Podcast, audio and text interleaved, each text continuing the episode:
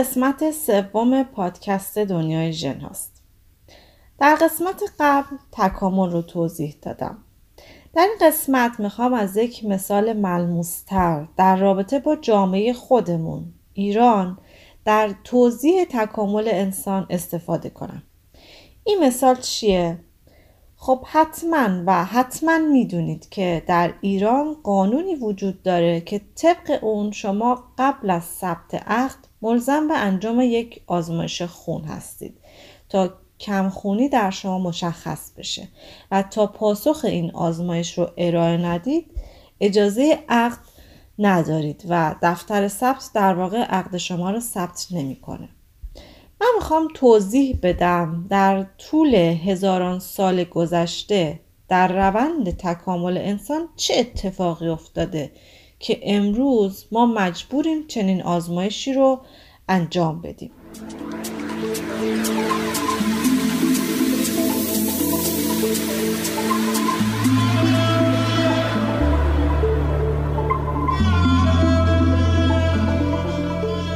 برای توضیح این مسئله باید توجه کنیم که اجداد ما کجا زندگی می کردن. منطقه که در اون بودن چه شرایط آب و هوایی داشته و با چه مسائلی دست و پنجه نرم می کردن. اگر مثلا صد هزار سال برگردیم به عقب می‌بینیم که اجداد ما ساکن آفریقا بودن.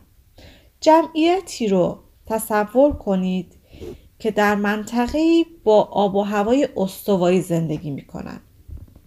این جمعیت دچار یک گرفتاری شدن. یک بیماری کشنده.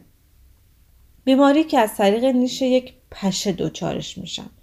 فکر کنم متوجه شدید در مورد چه بیماری صحبت می کنم. بیماری مالاریا که از طریق نیش پشه آنوفل به انسان منتقل میشه. در واقع پشه آنوفل ناقل یک انگله انگلی که از طریق نیش وارد بدن انسان میشه. خب وقتی این انگل وارد بدن انسان میشه چه اتفاقی میفته این موجود بسیار کوچک این میکروارگانیسم میره گلبول های قرمز خون رو که وظیفه اکسیژن رسانی به ارگان های بدن دارن پیدا می‌کنه.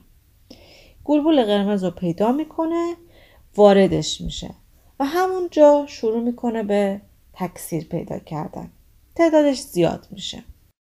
با این کار با پیدا کردن گلبول قرمز و واردش شدن خودش رو از تیررس سیستم ایمنی بدن هم پنهان می‌کنه. و در نهایت منجر به متلاشی شدن گلبول قرمز میشه. گلبول قرمز که متلاشی میشه کمخونی ایجاد میشه و اگر شدید باشه منجر به مرگ میشه. خب جمعیت ساکن این منطقه همونطور که گفتم الان با یک بیماری کشنده مواجه شدن. اجداد ما در حال مرگ هستن. خب بهتره خیلی وحشت نکنه. چرا؟ دلیلش اینه که در این جمعیت افرادی وجود دارند که دارای یک مقاومت طبیعی نسبت به این بیماری هستند و از بین نمیرن. شانس بقا دارن. چطور این اتفاق افتاده؟ چطور مقاوم شدن؟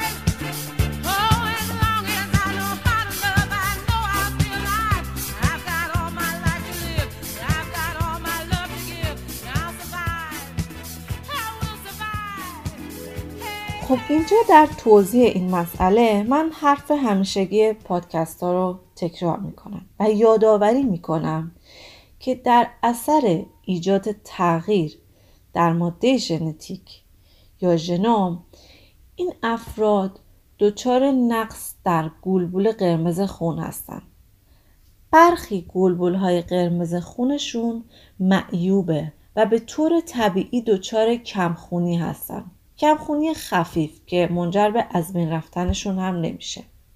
اونچه که ما با عنوان تالاسمی مینور می‌شناسیم. در این شرایط فرض کنید پشه آنوفل فردی رو که کمخونی خفیف داره نیش می‌زنه. انگل وارد بدن میشه. این انگل میره دنبال گلبول های قرمز میگرده که وارد اونها بشه و شروع کنه به تکثیر پیدا کردن. گلبول قرمز به اندازه کافی الان وجود نداره برای این انگل. و شانس بقای این انگل کم شده. به این ترتیب فردی که دچار کم خونیه در مقابل این انگل مقاوم شده. خاطر اینکه گلبول قرمز کافی نداره که در اختیار این انگل قرار بده. و در نهایت از بدن دفع میشه. یعنی این بار طبیعت در نقش پشه آنوفل ظاهر شده و دست به انتخاب زده. و چه انتخاب عجیبی. این بار یک نقص نوعی کمخونی به نفع انسان تمام شده و منجر به نجات انسان از یک عامل کشنده شده و باعث تضمین بقای انسان شده.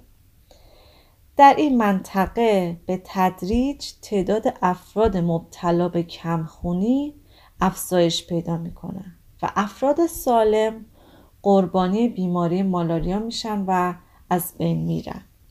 خب من اینجا در پرانتز اشاره کنم. نوع تغییرات ژنتیکی که منجر به کمخونی خفیف یا تالاسمی مینور میشه متنوع هستند در این پادکست من نمی‌تونم وارد جزئیات بشم و همه رو توضیح بدم. فقط این رو می‌تونم اشاره کنم. که وقتی شما به مرکز ژنتیک مراجعه می‌کنید تمام این تغییرات بررسی میشه. در واقع مرجعی وجود داره اونجا که این تغییرات رو تطبیق میدن با اون مرجع. خب با ذکر این نکته حالا می‌خوایم به این برسیم که این جمعیت که الان در برابر بیماری مالاریا مقاومت پیدا کرده چطور سر از ایران در برده. چطور در اون منطقه ساکن شده؟ چطور ما مجبوریم امروز بریم و این آزمایش رو انجام بدیم؟ ما مجبوریم بریم و تعیین کنیم که کمخون هستیم یا نه. خب این جمعیت کمخون که از بیماری مالاریا نجات پیدا کرده و الان تعدادشون زیاد شده اقدام به مهاجرت می‌کنن. جاهایی که برای زندگی انتخاب می‌کنند باید متناسب با ویژگی های فیزیولوژیکیشون باشه. به علت کمخونی به علت کمبود قلبول قرمز در بدن نمی‌تونن به مناطقی که فشار اکسیژن در اونجا کمه مهاجرت کنن. به مناطق کوهستانی نمی‌تونن برن. پس طبیعتا به مناطقی در نزدیکی دریا میرن و به تدریج در خطوط ساحلی ساکن میشن و جمعیتشون در اونجا زیادتر میشه. به خاور میانه مهاجرت می‌کنن و در بخش های ساحلی ساکن میشن. به این ترتیب ژن کمخونی در این مناطق به نسل های بعد منتقل میشه. و طی هزاران سال به امروز می‌رسیم. به میلیون ها نفری که ممکنه ناقل این ژن باشند. به جمعیت امروز ایران می‌رسیم که ملزم به انجام آزمایش خون پیش از ازدواج هستند. در این آزمایش همونطور که گفتم پارامترهای مربوط به کمخونی بررسی میشه و به شما اعلام میشه که باید به مرکز ژنتیک مراجعه کنید یا خیر.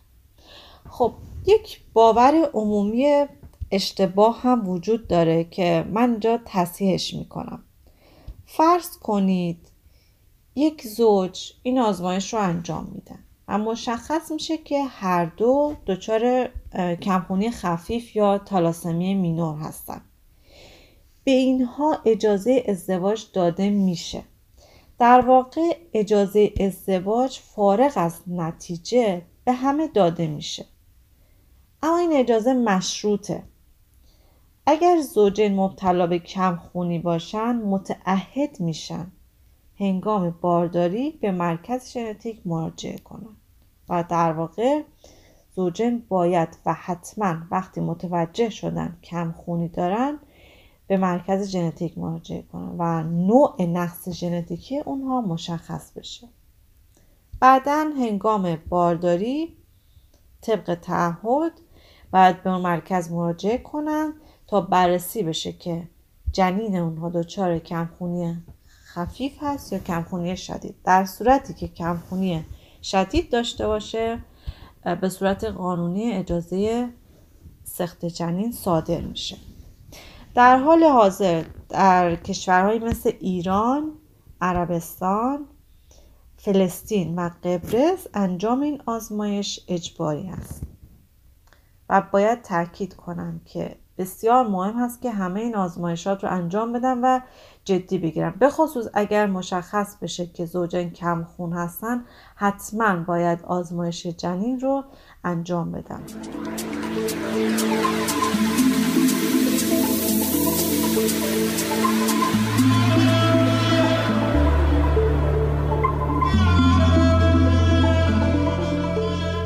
با ذکر این نکات این پادکست رو هم به پایان میرسونم. روز و شبتون خوش.